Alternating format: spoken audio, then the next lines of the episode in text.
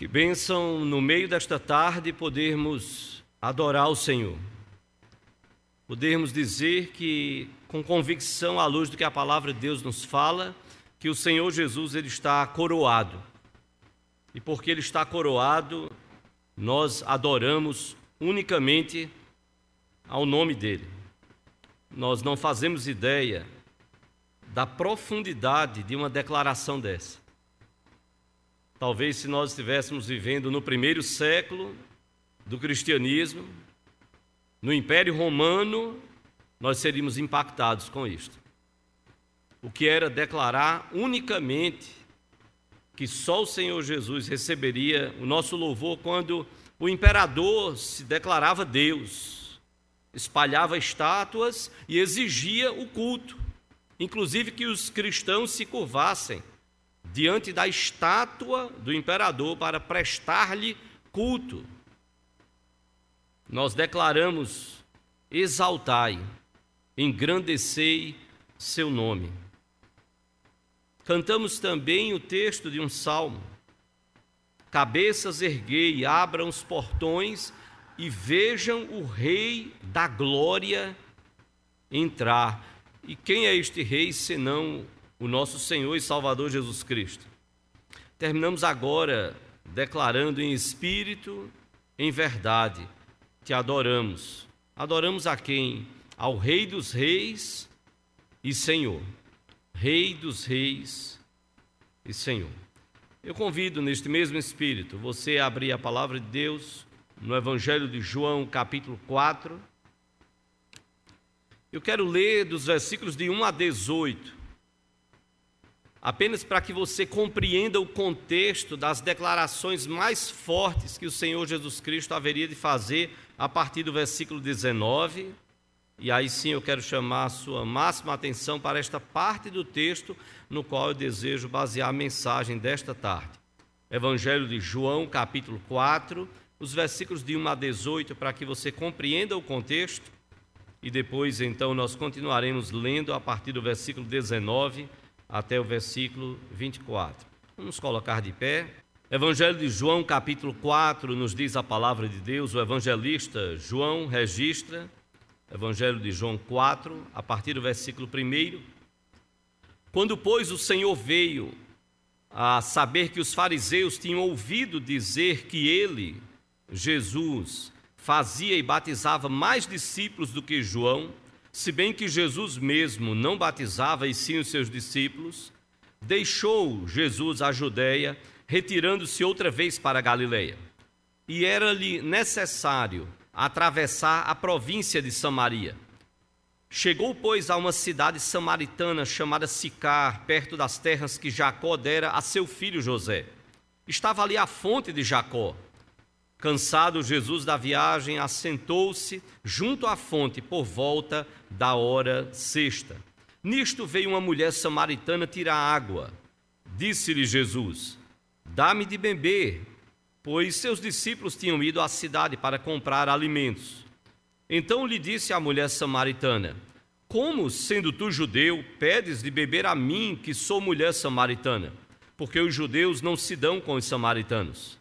Replicou-lhe Jesus: Se conheceras o dom de Deus e quem é o que te pede, dá-me de beber, tu lhe pedirias, e ele te daria água viva. Respondeu-lhe ela: Senhor, tu não tens com que tirar água, e o poço é fundo. Onde, pois, tens a água viva?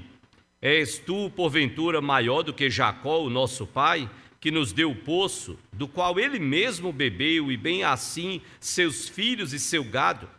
Afirmou-lhe Jesus: Quem beber desta água tornará a ter sede. Aquele, porém, que beber da água que eu lhe der, nunca mais terá sede. Pelo contrário, a água que eu lhe der será nele uma fonte a jorrar para a vida eterna. Disse-lhe a mulher: Senhor, dá-me dessa água para que eu não mais tenha sede nem precise vir aqui buscá-la. Disse-lhe Jesus: Vai, chama teu marido e vem cá. Ao que ela respondeu: Não tenho marido. Replicou-lhe Jesus: Bem disseste, não tenho marido, porque cinco maridos já tiveste, e esse que agora tens não é teu marido. Isso disseste com verdade. E agora eu chamo a sua atenção, a partir deste versículo 19, a continuação do diálogo de Jesus com esta mulher. Senhor, disse-lhe a mulher: Vejo que tu és profeta. Os nossos pais adoravam neste monte. Vós, entretanto, dizeis que em Jerusalém é o lugar onde se deve adorar. Disse-lhe Jesus: Mulher, podes crer-me que a hora vem, quando nem neste monte, nem em Jerusalém adorareis o Pai. Vós adorais o que não conheceis, nós adoramos o que conhecemos, porque a salvação vem dos judeus. Mas vem a hora, e já chegou, em que os verdadeiros adoradores adorarão o Pai em espírito e em verdade, porque são estes que o Pai procura para seus adoradores. Deus é espírito, e importa que os seus adoradores o adorem em espírito e em verdade. Vamos curvar a nossa fronte, que o Senhor Deus possa, através do seu espírito, aplicar a sua palavra aos nossos corações. Vamos orar? Pai Santo, nós aqui estamos, ó Deus. Confessamos os nossos pecados, reconhecemos, ó Deus, que não te adoramos como tu mereces, a nossa adoração é imperfeita, seja de quem partir. De nós, pastores, presbíteros, diáconos, líderes de ministérios, líderes de grupos de oração nos lares, líderes de pequenos grupos, de todo o teu povo, Senhor. A nossa adoração é imperfeita. E a tua palavra nos deixa isto muito claro. Não fosse a ação do Senhor Jesus, o teu filho, interceder por nós, não fosse, ó Deus, a ação do teu espírito de apresentar as nossas orações, os nossos louvores, diante de Ti, ó Pai, de forma aceitável. Nós estaríamos aqui em vão, ó Deus. Mas aqui estamos clamando que o Teu Espírito possa falar aos nossos corações. Que o Teu Espírito possa aplicar a Tua palavra às nossas necessidades, aquilo que nós tanto precisamos, de aprendermos e obedecermos a Tua palavra de compreendermos as tuas verdades, a tua verdade, que é a tua palavra, e podermos, ó Deus, seguir esta verdade. E podemos, desta forma, adorar de tal forma que o teu nome seja glorificado. Fala aos nossos corações nesta tarde. Abençoa a tua igreja também, que está não só no templo, mas também te adorando conjuntamente como igreja presbiteriana da encruzilhada, de casa em casa. Abençoa aqueles que nos ouvem neste momento aqueles que abriram a tua palavra, leram, te louvam, te exaltam, oram ao Senhor. Abençoa, Senhor, a cada um de nós. Nós clamamos isto no nome de Jesus e para a glória dele, hoje e sempre. Amém, Senhor. Amém. Podeis assentar-vos.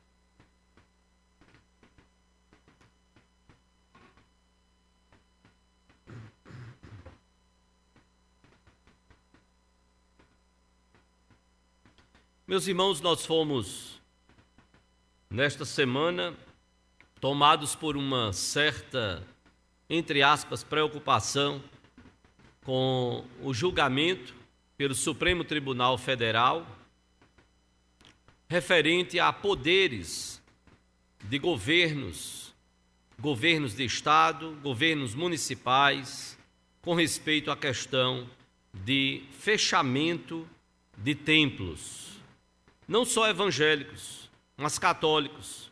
Não só católicos e evangélicos, mas também outros templos de outras religiões. Isto, de certa forma, tomou um, um pouco das preocupações do tempo, das discussões nas mais variadas mídias. As colocações mais diversas, as preocupações também tão diversificadas.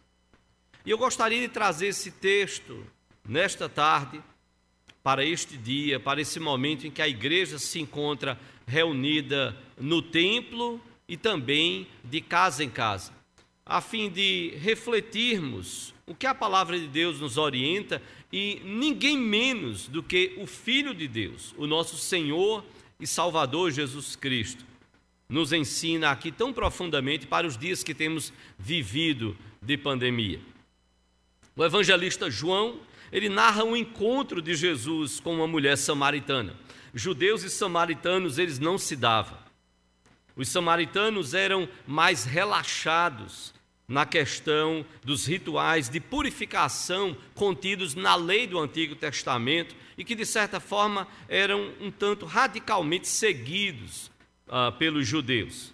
E por isso, então, pelos samaritanos serem relaxados, os judeus proibiam que os seus seguidores, que o judaísmo, então, pudesse comer e até beber com os samaritanos um judeu encontrar Jesus pedindo água a uma mulher samaritana e sendo servido por ela daquela água, aquilo seria com certeza um motivo de escândalo para os judeus. Os judeus, repito, não só tinham rixa, tinham totalmente um distanciamento total dos samaritanos jamais comeriam à mesa. Os judeus jamais comeriam à mesa com os samaritanos. Tinham medo de se contaminarem com respeito às questões religiosas. Então eles não iriam arriscar estar numa refeição onde não saberiam ou não sabiam se a comida foi devidamente preparada conforme as orientações ritualísticas do Antigo Testamento. Eles, portanto, não arriscava. Mas onde começou todo esse problema? Aproximadamente sete séculos antes de Cristo. Aproximadamente 2.700 anos atrás, sete séculos antes de Cristo. O reino do norte, onde ficava a região de Samaria, em todo Israel, o reino do norte foi tomado por um povo pagão, um povo assírio. Isso gerou uma ruptura, uma divisão entre os samaritanos que ficavam ao norte e Jerusalém, ou seja, os judeus que ficavam ao sul. Isso gerou a tal ponto essa divisão de norte e sul em Israel, que essa, essa divisão chegou a tal ponto que judeus que estavam ao sul, se eles tivessem que ir ao norte da região de Israel, eles não passariam pela região de Samaria eles fariam um arrudeio enorme para chegar à parte mais extrema do norte das terras de Israel, mas não atravessariam a terra de Samaria. E é por isso que João, quando registra, logo no começo do capítulo 4, ele diz assim: que era necessário, no versículo capítulo 4, versículo 4. E era-lhe necessário atravessar a província de Samaria. Ou seja, para chegar às terras mais ao norte de Israel. Isso, se você quisesse comparar, é você imaginar o seguinte: você está no Recife e você quer ir até Natal.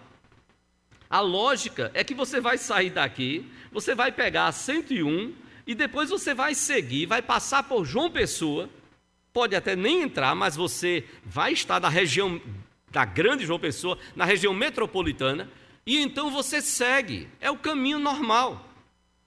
Agora imagine que um judeu estivesse aqui e João Pessoa fosse a Samaria. O que é que ele faria? Ele, em vez de pegar a 101, não, ele diria: não, eu não quero correr o menor risco. Eu vou pegar a 232 eu vou até Petrolina e eu não quero pisar nesse chão da Paraíba, porque é um chão contaminado, são os samaritanos. Era assim que o judeu fazia. Então ele faria, ele faria, seria capaz de fazer um arrudeio enorme para não pisar na terra de Samaria. Para você ver a que ponto chegava essa desunião, a que ponto chegava esse distanciamento entre samaritanos e judeus.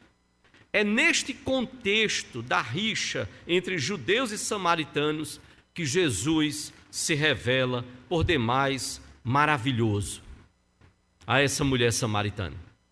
É num contexto de rixa, de briga, de distanciamento que Jesus se revela por demais maravilhoso. Ele fala com aquela mulher, ele dialoga com aquela mulher, ele ensina aquela mulher quando falar, dialogar, ensinar uma mulher, e sendo ela samaritana, era uma coisa que o judeu considerava perda de tempo. Eles já não cuidavam das próprias mulheres do judaísmo, dos judeus, que dirá de um povo ali, sendo do mesmo povo de Israel, mas do grupo de Samaria, que dirá deste pessoal. Jesus não só faz conversar com ela, dialogar, mas Jesus também cativa a mente e o coração daquela mulher. Jesus cativa o coração e a mente daquela mulher samaritana. Ele pede água a ela. Ele pede água. Mas, diferentemente, a água que ele tem a oferecer, ele ensina. Se você soubesse quem é que está pedindo a você água, porque ela achou estranho, como sendo tu judeu, pedes água a mim que sou mulher samaritana. Disse, ah, se você soubesse quem é que está pedindo água a você. E Jesus então fala de uma outra água. Ele disse: Olha, ele te daria água viva. E essa água viva você jamais teria sede. Você jamais precisaria voltar a esse lugar para pegar água. Jesus Cristo então vai além, conhecendo e sabendo a vida dela, não por convivência, mas por ser Ele Deus. Ele olha para ela e diz: chama o teu marido. Ela olha para ele e diz: Eu não tenho marido. Até aí, nada de tão extraordinário chama o teu marido. Estou imaginando que você, como mulher, você deve viver com algum homem. Então, chama o teu marido. Não, eu não tenho marido. Agora Jesus vai mais profundo. Jesus diz: Bem dissestes, não tenho, não tenho marido. Porque cinco maridos tu já tivestes. E este que agora está contigo não é teu. Aquela mulher pasma. Ela diz: Meu Deus, esse homem sabe a minha vida. De onde esse homem me conhece? Quem é este homem? Ela se assusta, ela declara reconhecer que ele era profeta, vejo que tu és profeta, e então ela aproveita para tirar uma dúvida sobre uma disputa justamente que havia entre os judeus e os samaritanos. E Jesus então é questionado por ela. Quando a palavra de Deus nos diz que a mulher então o questiona com respeito ao lugar de adoração. Senhor, disse-lhe a mulher, como diz, veja o que nos diz o versículo 19. Vejo que tu és profeta. Os nossos pais adoravam neste monte. Vós, os judeus, vós, entretanto, dizeis que em Jerusalém é o lugar onde se deve adorar. A mulher para e diz: Olha, reconhecendo que o Senhor é profeta, eu quero aproveitar aqui para tirar uma, uma, dúvida. Vocês, nós adoramos, nós samaritanos, adoramos neste monte aqui. E onde estavam eles? A ideia era justamente do templo que os samaritanos haviam construído para não ter que se deslocar por conta da briga entre samaritanos e judeus, para que eles não tivessem que se deslocar até o sul para o templo de Jerusalém. Então eles construíram um templo no Monte Gerizim. E o Monte Gerizim foi justamente o monte no qual o povo de Israel, como está lá em Deuteronômio 11, 29, foi de lá que foi proferida a bênção sobre o povo de Israel, quando o povo foi entrar e tomar posse da terra prometida. Então os samaritanos escolheram esse monte e disseram: Pronto, nós vamos fazer aqui nós não vamos precisar mais ir lá para Jerusalém. Há essa rixa, essa briga, então a gente constrói um templo aqui, esquece o templo lá de Jerusalém e nós vamos prestar a nossa adoração aqui neste templo, no Monte de Gerizim. Afinal de contas, aqui foi proferida a bênção do Senhor sobre todo o povo de Israel. Ou seja, era um monte importante, sem dúvida alguma. Mas quando Davi decidiu construir o templo, e que terminou sendo construído só por Salomão, Deus não determinou que fosse no Monte Gerizim. E o local escolhido foi, de fato, Jerusalém. E exatamente era a dúvida dela. Os nossos pais nos orientaram a adorar neste Monte Gerizim. Aqui nós temos o templo, aqui nós adoramos. Mas, Senhor, qual é o local que se deve adorar? É neste monte? Ou é lá no templo de Jerusalém?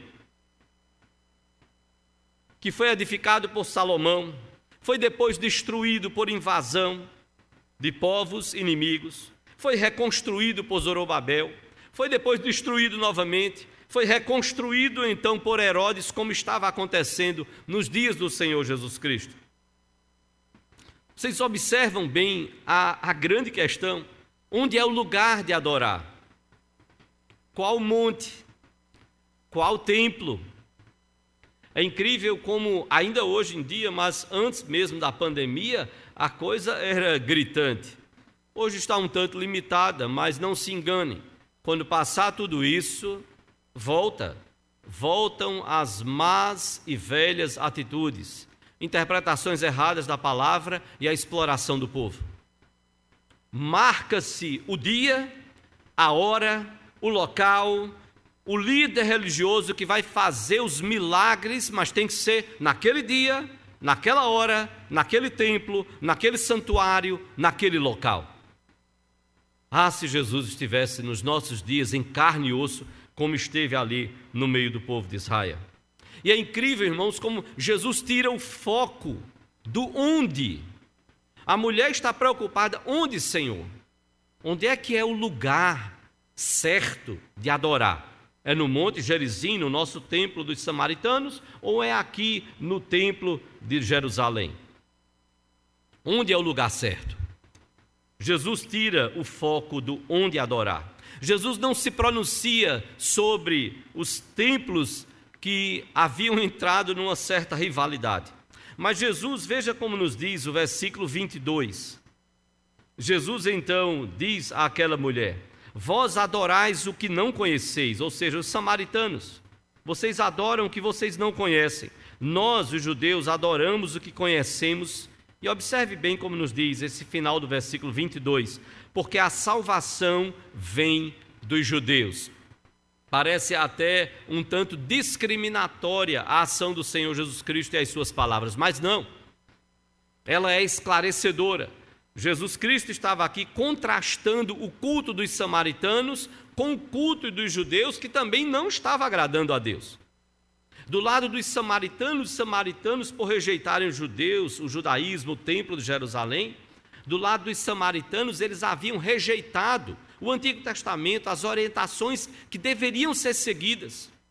Eles estavam adorando no Monte Gerizim, no templo em Gerizim, conforme as imaginações, as ideias que eles faziam, mas não conforme Deus havia determinado no Antigo Testamento. E que procurava-se então seguir no templo de Jerusalém, ou seja, no templo rival aos samaritanos. Mas Jesus não está defendendo aqui o templo lá de Jerusalém. Vocês devem lembrar quando Jesus foi até o templo. E esse Jesus lá do templo nem sempre é lembrado pela humanidade. Fala-se muito de um Jesus de amor que de fato é amor.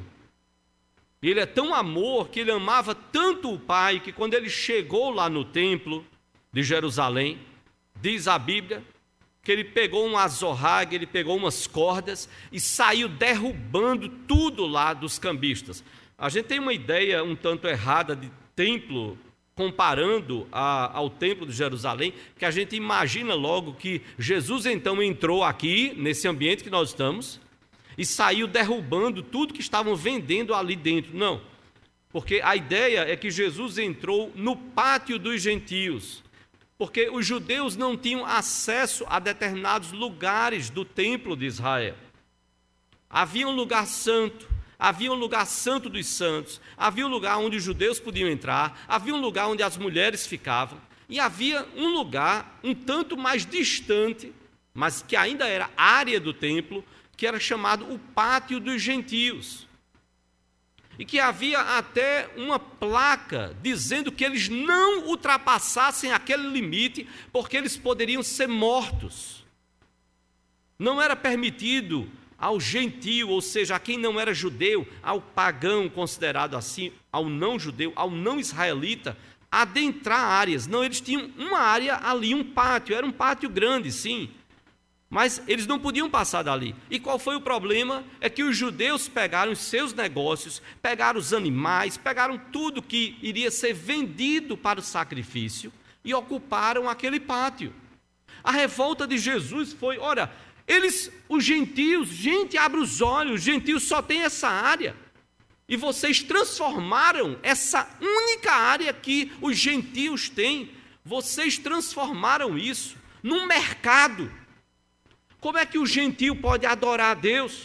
Como é que o gentio pode ouvir a palavra de Deus que está sendo pregada se está esse fuzuê todo, é animal para um lado e para o outro, é cambista, fazendo a troca do câmbio e havia negociação fraudulenta, compactuada com os sacerdotes lá do próprio templo de Jerusalém. Você percebe? Jesus não estava dizendo, vocês samaritanos são errados porque vocês esqueceram o Antigo Testamento. Certos são os judeus que adoram no templo de Jerusalém. Não era isso que Jesus estava dizendo. Os dois estavam errados. Mas Jesus então vai dizer: se vocês adoram o que vocês não sabem, lembrem-se que a salvação vem dos judeus. Mas é, não é que a salvação vinha do templo de Jerusalém, de forma alguma. Essa expressão, a salvação vem dos judeus, é uma expressão que aponta e que está também lá em Gênesis 49, 10. Em Gênesis 49, 10, é Moisés citando quando Jacó foi abençoar os seus filhos lá no Egito. E Jacó vai chamando filho a filho, e aí ele chama Judá. Judá.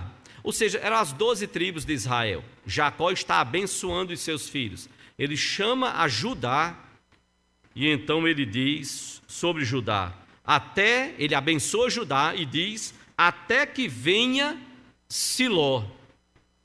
Essa expressão no hebraico é o pacificador. Quem é que nos traz paz? Quem é o pacificador? Veja, Jacó estava dizendo lá sobre Judá, abençoando a tribo de Judá, de onde então vem o termo, o nome e a ideia, os judeus, e ele diz: até que venha o pacificador. Judá, vem de você, da sua tribo, vem o pacificador. É o Senhor Jesus Cristo. Já era ali uma profecia, já era uma palavra messiânica apontando para o Senhor Jesus Cristo. E então Jacó diz: olha bem o que Jacó diz lá em Gênesis 49, no versículo 10. Ele diz: A ele, a Siló, até que venha Siló, e a ele, a Siló, ao pacificador, a Jesus. É essa a ideia. Ao pacificador obedecerão todos os povos. Que coisa tremenda e maravilhosa Jesus estava dizendo. Porque era ele mesmo. Ele, Jesus, era o cumprimento daquilo, daquela palavra dita ali por Jacó. Até que venha Siló, até que o pacificador venha. Ou seja, ele estava cativando o coração daquela mulher samaritana, estava dizendo: jovem, mulher, a questão não é o Monte Gerizim, o templo lá. A questão não é o templo de Jerusalém. Tudo isso precisava, e o templo de Jerusalém, os rituais, tudo precisava apontar para um, para o Siló de Deus, para o pacificador. Sou eu, mulher. Eu cheguei, eu fui profetizado, os profetas falaram sobre mim, eu cheguei. Sou eu que tenho que ser adorado, não é o templo. Os profetas falaram de um dia quando não mais o santuário central de Jerusalém, mas toda a terra seria a habitação do nome e da glória de Deus. Observe bem, os profetas falaram de um dia quando não mais o santuário central de Jerusalém, mas toda a terra seria a habitação do nome e da glória de Deus. Como diz a palavra, como diz o cântico, como a água cobre o mar, toda a terra há de se encher. É da glória de Deus. Toda a terra, não um lugar reservado, não só aquele lugar. A glória de Deus vai encher toda a terra. Desta forma, olhe para o que nos diz o versículo, e olhando para toda a terra, é pensar naquela palavra: a Ele obedecerão todos os povos. É Ele que precisa ser adorado, não é o templo, não é o templo de Jerusalém, não é o templo de Gerizim, não, é ao Senhor do templo, Ele que precisa ser adorado, a Ele obedecerão todos os povos. Veja o que nos diz o versículo 23, como Jesus coloca.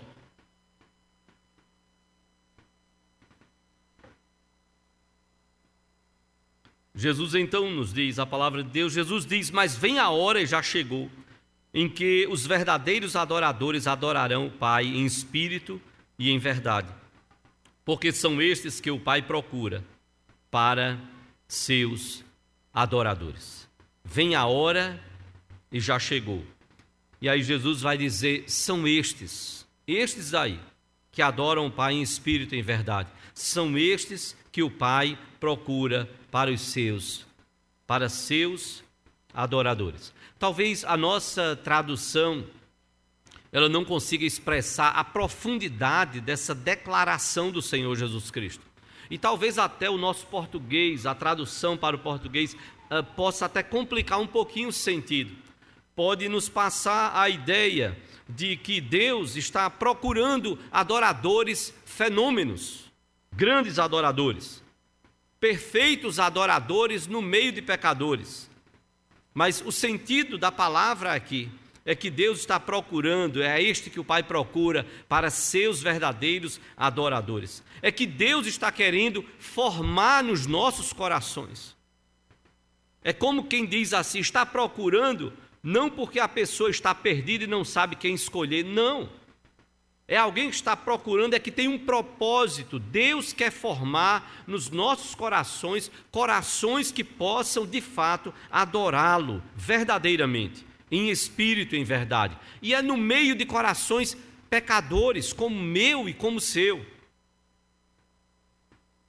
Que Deus não se limita e não deixa que os nossos corações permaneçam do pecado, mas é de corações pecadores que são lavados, remidos, transformados e eleitos por Sua graça.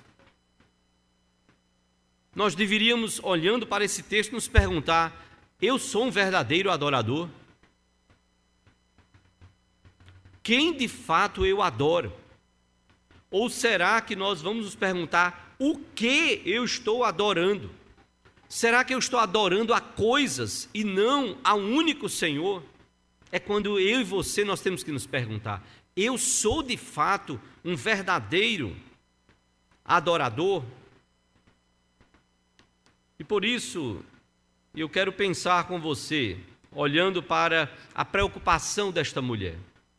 Onde é que de fato se deve adorar? Este foi o foco da questão da mulher. Lugar, onde?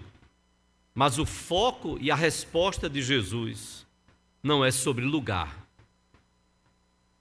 é sobre como e é sobre quem adorar. Como adorar? Quem, a quem adorar? Por isso que eu quero propor a você, olhando para o que o texto da palavra de Deus nos diz, que a verdade de que os verdadeiros adoradores adoram em qualquer lugar. Em primeiro lugar, os verdadeiros adoradores adoram em qualquer lugar. Veja como Jesus disse: vem a hora. Quando ele diz vem a hora, ele está falando de um tempo em que não mais haveria divisões entre judeus e samaritanos. Eles não precisariam estar mais separados. Vem a hora, aquela hora que foi profetizada no passado, pelos profetas, pelos textos proféticos, pelos textos poéticos, será um só povo de Deus. Não mais judeus e gentios, não, só um povo. E ponto final. Só um povo. Mas Jesus não para aí, Jesus não diz só no versículo 23, vem a hora, mas veja como ele diz, e já chegou. Ele está chamando a atenção para ele para ele mesmo: Vem a hora e já chegou, em que os verdadeiros adoradores adorarão o Pai em espírito e em verdade. Já chegou, porque através do Senhor Jesus Cristo, a obra de Deus começou de fazer de tantos povos fazer com que o Siló, o pacificador, o Senhor Jesus Cristo, que as nações, gente de todo povo, língua, tribo, nação, todo, de todo mundo, pessoas, não toda a humanidade, mas eleitos de Deus em todo o mundo, possam adorar e obedecer fielmente e totalmente ao Senhor Jesus Cristo, ainda que toda língua toda língua, todo joelho se dobrará e toda língua confessará que Jesus Cristo é o Senhor para a glória de Deus Pai. Todas as nações se curvarão um dia diante do Senhor Jesus Cristo. É nele que todos nós somos unidos. Todos eleitos de todas as tribos, povos, línguas, nações. Gente que Deus salvou, elegeu na eternidade e então faz de todo esse povo um só povo. Como diz lá em Atos, capítulo 1, versículo 8, você deve conhecer bem este texto. Atos, capítulo 1, versículo 8. Lucas registra e diz então: Sereis minhas testemunhas, disse o Senhor Jesus Cristo aos seus discípulos, não só os apóstolos, mas todos que o seguiam sereis minhas testemunhas, tanto, observe bem, tanto em Jerusalém, como em toda a Judéia e Samaria e até os confins da terra. Em toda, tanto em Jerusalém, como em toda a Judéia e Samaria, Jerusalém e Samaria, e até aos confins da terra. Jesus Cristo diz: Sereis minhas testemunhas. É um povo testemunhando do seu nome em toda a terra. E por que Jesus Cristo faz isso? Veja como Jesus fala no versículo 23. Depois dele dizer, mas vem a hora e já chegou em que os verdadeiros adoradores adorarão a quem?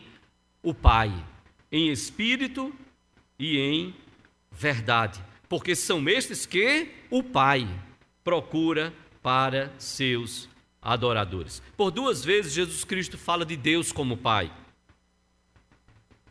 É este Pai que quer ser adorado. É este Pai que está gerando e que gera nos nossos corações a motivação para adorá-lo. É este Pai que trabalha o nosso coração para que nós sejamos verdadeiros adoradores. Jesus chama Deus de Pai. Aba, Pai. É uma expressão carinhosa paizinho, é alguém que tem intimidade com o Pai, como ninguém mais tem, como o Senhor Jesus Cristo tem. Foi Jesus que, quando entrou no templo, no pátio dos gentios, saiu derrubando tudo, ele fez a crítica aos judeus que estavam vendendo naquela área e dizendo: Vocês transformaram a casa de meu pai num covil de salteadores, de ladrões. Essa é a casa do meu pai. Ainda quando criança, com 12 anos, os pais tinham já ido embora no meio da caravana, isso era muito comum, os adultos e crianças e tudo, e de repente, José e Maria, depois de três dias, se dão conta de que Jesus não estava no meio deles. Procura no meio nada, tiveram que voltar o caminho todinho.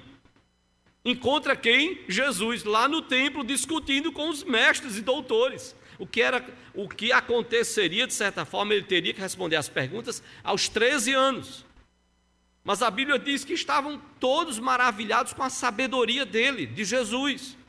E quando Maria o questiona, filho, que é isso que, nos, que fizestes? Jesus é muito tranquilo, ele olha e diz: Não sabias que me convia estar na casa do meu pai? Eu estou na casa do pai, eu estou na casa do meu pai, eu tinha que estar aqui. Vocês estão assustados com que eu não abandonei vocês, eu apenas fiquei no lugar que eu tinha que ficar. Essa é a casa do meu pai, e a Bíblia diz que Maria, os seus pais guardaram isso no coração. Que é isso? O menino está com 12 anos, com a história que essa é a casa do pai dele. Essa é a casa de todos nós. Nós somos também povo de Deus. Que história é essa? Da casa do meu pai. Com 12 anos, um menino com a concepção dessa. De fato, porque ele era o filho de Deus e continua sendo filho de Deus.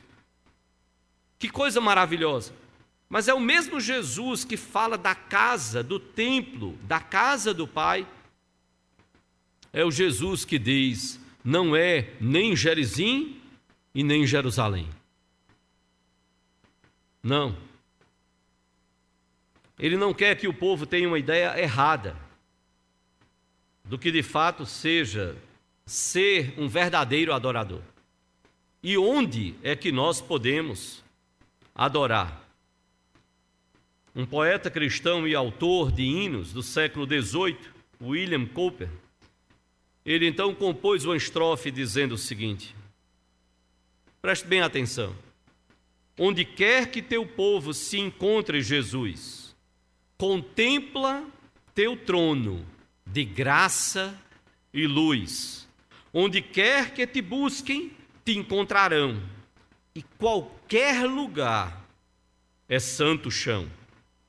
Onde quer que teu povo se encontre, Jesus, contempla teu trono de graça e luz. Onde quer que te busquem, te encontrarão. E qualquer lugar é santo chão. Uma adoração verdadeira não pode se limitar a lugares. Aqui eu posso adorar, aqui eu não posso. Aqui Deus aceita, aqui Deus não aceita. Não. A verdadeira adoração não pode se limitar a dias. Ainda que nós falemos do dia do Senhor, não se confunda. Tem cristão que está vivendo de segunda a sexta como o dia do Senhor, S-I. É o senhor Petrônio, é o senhor João, é o senhor Marcos, é o senhor Denilson, é o senhor, é o ser humano. Como se fosse para ele aqueles dias. E o sábado? Ah, o sábado é o dia da senhora. Vai cuidar da esposa. Vai dar um pouco mais de atenção a ela. E o domingo? Ah, é o dia do Senhor. Eu pastoreei uma igreja, irmãos, que depois de algum tempo, pastoreava em Olinda, morava em Piedade, 30 quilômetros.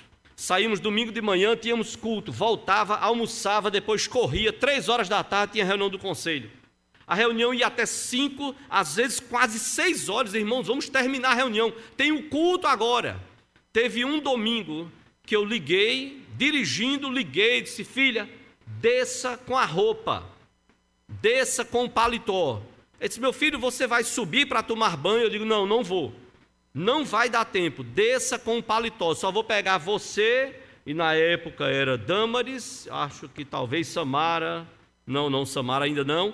Ah, era Damaris. Pegamos, ah, peguei as duas. Ela jogou o paletó dentro do carro e voltamos. Não dava mais tempo. Aquilo foi tão angustiante ter que cultuar, pregar, depois de um dia tão agonizante, que na reunião seguinte do conselho, disse, irmãos, por favor, me tirem uma dúvida. Por que é que a reunião do conselho é no domingo à tarde? Me tirem essa dúvida. Eu já estou há algum tempo, só que esse domingo aí que passou foi terrível para mim. Eu não preguei, eu não tive tempo de descansar, eu metralhei a mensagem. Eu estava exausto, cansado. Quando toda a energia eu queria colocar na pregação, não, não. Eu já estava cansado de três horas de reunião, a tarde toda. E o irmão não deu nem tempo de subir para tomar um banho. Foi colocar o paletó em cima do que estava. E pronto. E aí então alguém disse, pastor, veja só, é porque nós fazemos no domingo, porque nós temos a semana, né, segunda a sexta, os afazeres, tudo. No sábado, então a gente entende que deve ser um dia mais dedicado à família, e aí o domingo é o dia do Senhor. Eu digo, rapaz, é inconcebível um negócio desse. Então, no dia do Senhor é o dia do sacrifício. Dia do sacrifício, de dedicação, de consagração, de oração, de louvor, é todo dia. O dia do Senhor ali, o primeiro dia da semana, eu reforço o que eu vim fazendo ao longo de toda a semana. Eu abro os olhos para uma consciência maior que foi naquele primeiro dia da semana que Jesus ressuscitou. Mas eu não posso tornar esse dia uma escravidão e um peso como os fariseus fizeram. Não. Essa adoração não pode estar limitada nem a lugares, nem a dias, nem a épocas. Essa época eu adoro mais, aquela outra época eu adoro menos. No Natal eu adoro mais, na Semana Santa, dita Santa, eu adoro mais. Tem países europeus assim, que nas festas enchem. Durante o ano, a igreja, o templo está vazio. Não pode se limitar a rituais. A essência do culto não é nada disso. A essência do culto está em Deus. E nós temos que adorar é a Deus. Não é o lugar, não é adorarmos ao templo, à estrutura, mas nós corremos um risco muito grande neste sentido. A verdadeira adoração não pode se limitar a um lugar, ainda que chamemos, como Jesus chamou, a casa do meu Pai, a casa de Deus. Mas nós não podemos imaginar que essa igreja que tem restrições, essa igreja que pode passar até algum tempo sem templo, essa igreja não viva o cristianismo. Jamais esqueça, a igreja apostólica não teve templo. Ela começou no templo e de casa em casa. E os judeus expulsaram os cristãos. Não puderam mais usar o templo de Jerusalém. E para onde foi a igreja? A igreja perseguida não podia, ao longo de dois séculos e meio, não podia construir templo. Os cristãos estavam sendo perseguidos nos três primeiros séculos da nossa era, depois de Cristo. A igreja apostólica não teve templo, e para alguns estudiosos, isso foi providência divina porque senão o cristianismo ia ser considerado, como já estava sendo considerado pelos romanos, como mais uma seita do judaísmo. Quem são esses? São os cristãos. É uma turma aí, é mais um. Tem os fariseus, tem os saduceus, tem os zelotes e tem os cristãos. Se eles tivessem ficado no templo, mas não. Providência divina. Essa igreja cresceu de casa em casa. O que é isso? São os homens mandando na igreja? Não, foi providência divina. E você quer ver mais da história? Aí é quando a gente passa a conhecer um pouco mais da história. Não só a igreja apostólica. Você quer saber qual é a igreja, uma das igrejas que mais cresce no mundo? É a igreja da China comunista. Isso é dito pelos missionários que pregam a palavra de Deus lá. Eles não têm a liberdade como nós temos de comprar um terreno seguir as leis, as normas, tudo, e construir templos como nós construímos no Brasil. Eles não têm essa liberdade.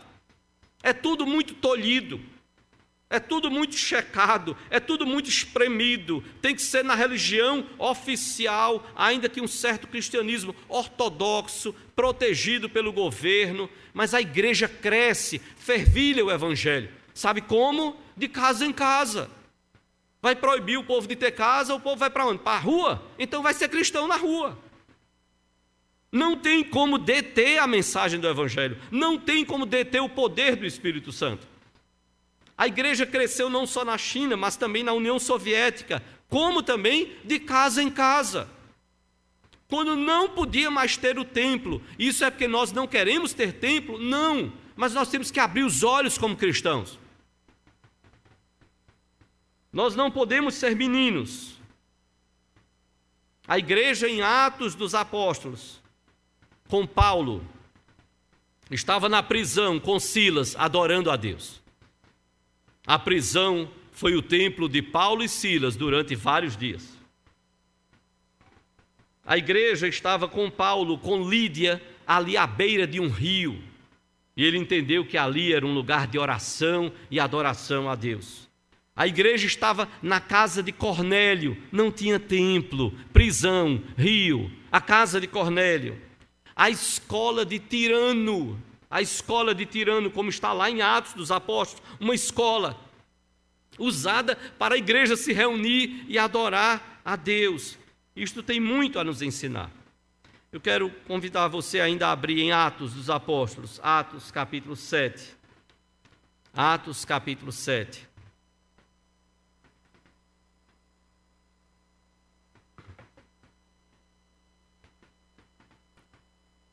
Versículos 44 a 50.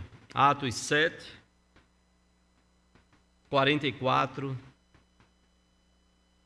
a 50. Ainda é a pregação de Estevão, e depois dessa pregação ele foi apedrejado e morto. Estevão prega ao Sinédrio, Atos 7, 44 a 50. E ele cita aqui um texto de Isaías 66, 1 e 2. Olha o que a palavra de Deus, olha o que Lucas registra.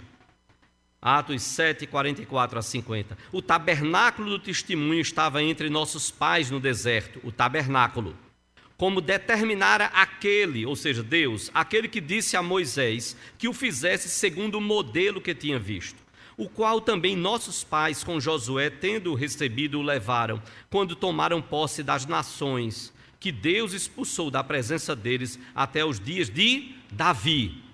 Então foi tabernáculo até os dias de Davi.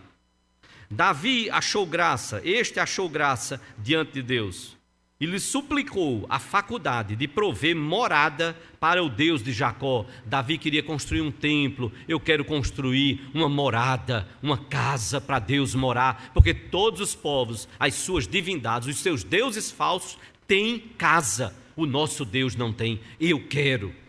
Que coração maravilhoso Davi tinha. Amava o Senhor, um homem segundo o coração de Deus, com tantas falhas, tantas lutas.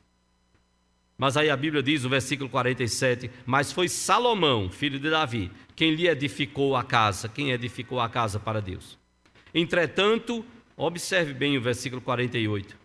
Não habita o Altíssimo em casas feitas por mãos humanas, como diz o profeta, aqui vem o texto de Isaías 66, 1 e 2: O céu é o meu trono e a terra o estrado dos meus pés, o apoio para os pés.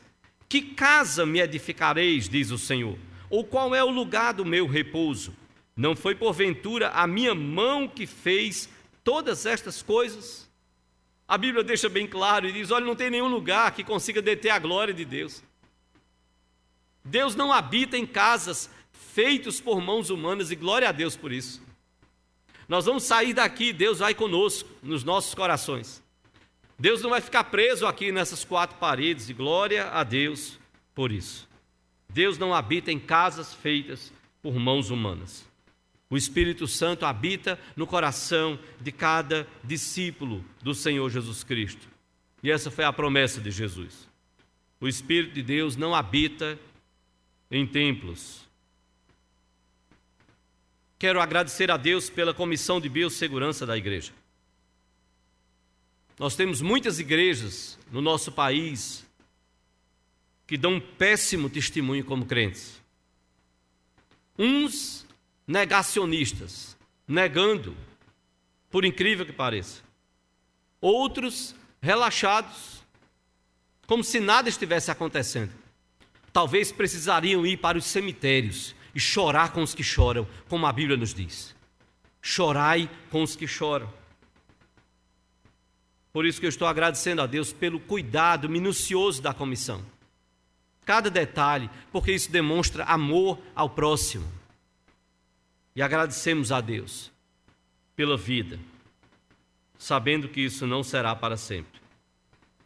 O Supremo Tribunal reunido Agora, na quarta-feira, dia 7, quando iniciou, 7 de abril deste ano, tratando sobre a questão dos poderes de governos e prefeitos proibirem cultos e missas.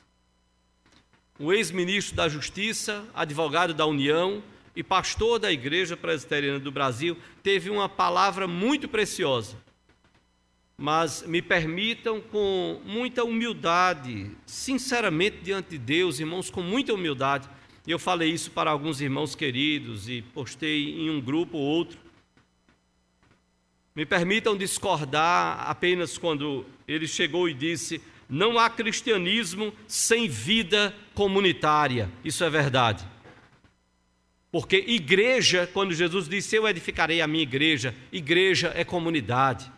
Igreja não é cada crente no seu canto isolado, não.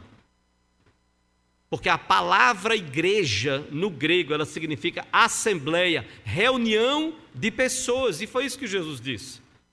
Então não há cristianismo sem vida comunitária. Foi Jesus quem disse: Eu edificarei a minha assembleia, eu edificarei a minha igreja, a minha eclesia. Está na essência da palavra grega igreja. Igreja é reunião de pessoas. Por isso que eu não posso sair por aí dizendo: Ó, oh, eu sou igreja, viu? Eu não. Nós somos. Você está arriscado alguém chegar e dizer: Olha, desculpa, tá? Eu não sou nem crente, eu sou ateu. Agora eu estudei grego. E se igreja que você está dizendo que você é igreja, vem da palavra eclesia, eu vou te dar uma aula. Eclesia é assembleia, é reunião de pessoas. Nós vamos ter uma assembleia política. Então o grego dizia: nós vamos ter uma eclesia política. Vamos reunir todos os habitantes da cidade, reunião de pessoas. Isso é eclesia, isso é igreja. Eu individualmente não sou igreja. Eu posso ser templo, podemos ser templos, sim, habitados pelo Espírito de Deus, sim. Como Paulo disse: Vós sois santuários de Deus, nós somos habitados por Deus. Mas igreja é reunião de pessoas. E então o pastor e ex-ministro da Justiça do nosso país, André Mendonça, e pastor da Igreja Presbiteriana do Brasil, entendo que ele se equivocou na hora que ele disse: não há cristianismo sem a casa de Deus. Se casa de Deus for templo, eu tenho que dizer que, à luz da Bíblia, há sim cristianismo sem templo. Existe cristianismo sem templo, porque existiu na história, ou nós somos cegos e ignorantes? Por isso que digo, equivocou-se. Não há cristianismo sem a casa de Deus. Porque os cristãos passaram a ser a habitação do Espírito de Deus. A glória de Deus enchia o templo de Jerusalém. Hoje a glória de Deus, a partir de Jesus, enche os nossos corações. A igreja apostólica não teve templo, não esqueça isso, é bíblico. Dois séculos e meio sem templo. Não tinha templo. Então eu não posso dizer que não há cristianismo sem a casa de Deus. Mas cuidado com os extremos. Cuidado com os extremos. Nem nós somos chamados a adorar o templo, nem nós somos chamados a menosprezar o templo e dizer que não tem nenhum valor nós estarmos juntos e reunidos, porque esta é a vontade de Deus, que nós estejamos juntos e reunidos, não tenha dúvida. Então, nem um extremo, nem outro. Então, eu quero concluir este ponto ao afirmar que os verdadeiros adoradores, à luz do que Jesus nos ensina, eles adoram em qualquer lugar. Quando as filhas eram pequenas e morávamos em Olinda, nós demos carona uma vez a uma criança, filho de um presbítero. E quando nós estávamos naquela área da Funeso, no Amparo, aquela área bem alta, eu cheguei e dirigindo, eu disse: Olha, olha a igreja, olha aquela quadra ali. É a igreja presbiteriana de Casa Caiada. Do tio, né, casado com a irmã, tio não, casado do cunhado do presbítero Álvaro, pastor Sérgio Lira na época. Hoje o pastor Ronaldo Vasconcelos. Ah, e o pastor Sérgio Lira continua na equipe pastoral lá. Uh, e aí eu disse: olha, olha aquela quadra ali, é a igreja presbiteriana de Casa Caiada. Aí um menino que estava no banco de trás, filho de um presbítero, de uma igreja lá em Olinda, de família conhecida e amiga nossa, ele na maior inocência, uma criança, ele soltou, na maior inocência, ele disse assim: onde já se viu, né, pastor? Uma igreja se reunir numa quadra. Aí eu disse: lá, Ali, rapaz. Esse ali onde? Ali em Casa Caiada, ali. A igreja está na quadra, meu filho. Só que eu falei bem calmamente, é uma criança, soltou com tanta naturalidade. Agora, isso são ideias de adultos borbulhando na cabeça de uma criancinha. Onde já se viu uma igreja se reunindo numa quadra? Ali era a hora de dar uma lição em amor. Ali, meu filho, ali tem uma igreja que se reúne, que adora a Deus, que serve a Deus e está numa quadra. porque senão a gente vai criar uma geração de cristãos que, na hora, se um dia Deus nos livre disso acontecer, mas se um dia for proibida de se reunir para sempre, entre aspas, até que Deus mude a situação, como aconteceu com a igreja apostólica. Foi proibida de se reunir no templo, ela não saberá o que fazer. Ela não saberá ser igreja. Como a igreja apostólica foi de casa em casa, foi igreja nas catacumbas, ela foi igreja na escola de tirano, ela foi igreja lá na prisão, ela foi igreja à beira de um rio. Por quê? Porque os verdadeiros adoradores. Eles adoram em qualquer lugar. Nós não adoramos o templo, não adoramos o templo, mas nós adoramos a Deus no templo e como você está hoje, quem sabe, de casa, desculpem, de casa em casa. Porque os verdadeiros adoradores adoram em qualquer lugar. Os verdadeiros adoradores adoram em qualquer lugar, em primeiro ponto.